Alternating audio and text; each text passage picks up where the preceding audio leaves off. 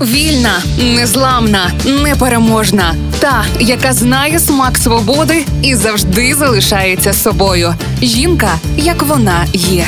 Про жінок, які змінили хід історії в програмі Ольги Талипської на Радіо Перше. В кімнаті на її смерть чекала труна цілих 15 років з гуцульськими постолами і одягом. Параска, яка мало думала про тіло, бо більше про душу, сама приготувала собі дерев'яну труну. Свої книги, які робила власноруч, називала дітьми, і за це отримала кпини від родичів. На перші зароблені гроші вона купила фотоапарат, хоча тоді не мала навіть їжі. І 40 років знимкувала життя у Криворівні. Писала вірші, прозу, малювала картини, ікони, шила одяг, досліджувала місцевий діалект.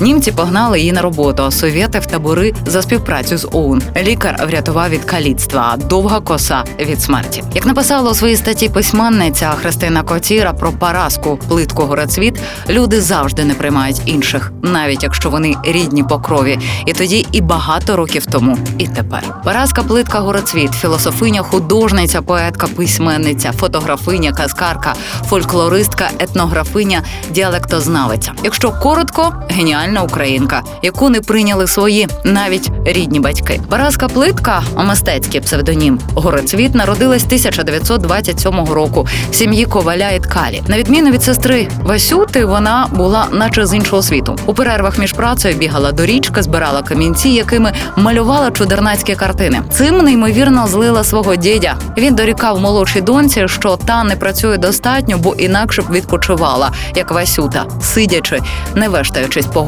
29 червня 1941 року в Криворівню зайшли німецькі війська. 150 місцевих мешканців відправили на роботу до Німеччини. Серед них була і Параска. Їй було 14. Через багато років вона розповідала своїй родичці Василині Харук, яка нині опікується хатою музеєм Параски, що їхати мала Васюта. Німці забирали старших дітей, але батьки попросили, щоб замість практичної і зрозумілої їм Васюти забрали дивачку Параску.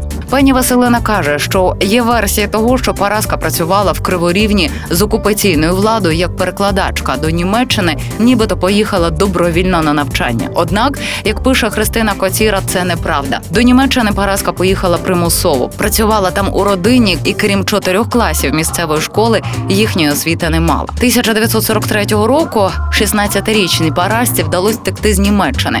До Тернополя дісталась товарними потягами, а звідти до рідної Криворівні. А це приблизно 250 кілометрів. І йшла вона пішки. Невдовзі, як повернулась додому, почала допомагати партизанам із лісу. Довкола Криворівні тоді активно діяли осередки ОУН. Носила їжу, передавала листи і мала псевдо Ластівка. 18 вересня 1944-го в село зайшла радянська армія. Через півроку Параску заарештували. Місцевий міліціонер пропонував їй свободу в обмін на близькість, і коли вона відмовилась, відвіз спочатку в місцеву тюрму у жаб'є, нині верховина, а звідти її переправили до Станіслава. Військовий трибунал засудив Параску до 10 років трудових таборів і позбавлення громадських прав ще на 5 років. Багато років у Криворівні ширились чутки про паращеного коханця грузина.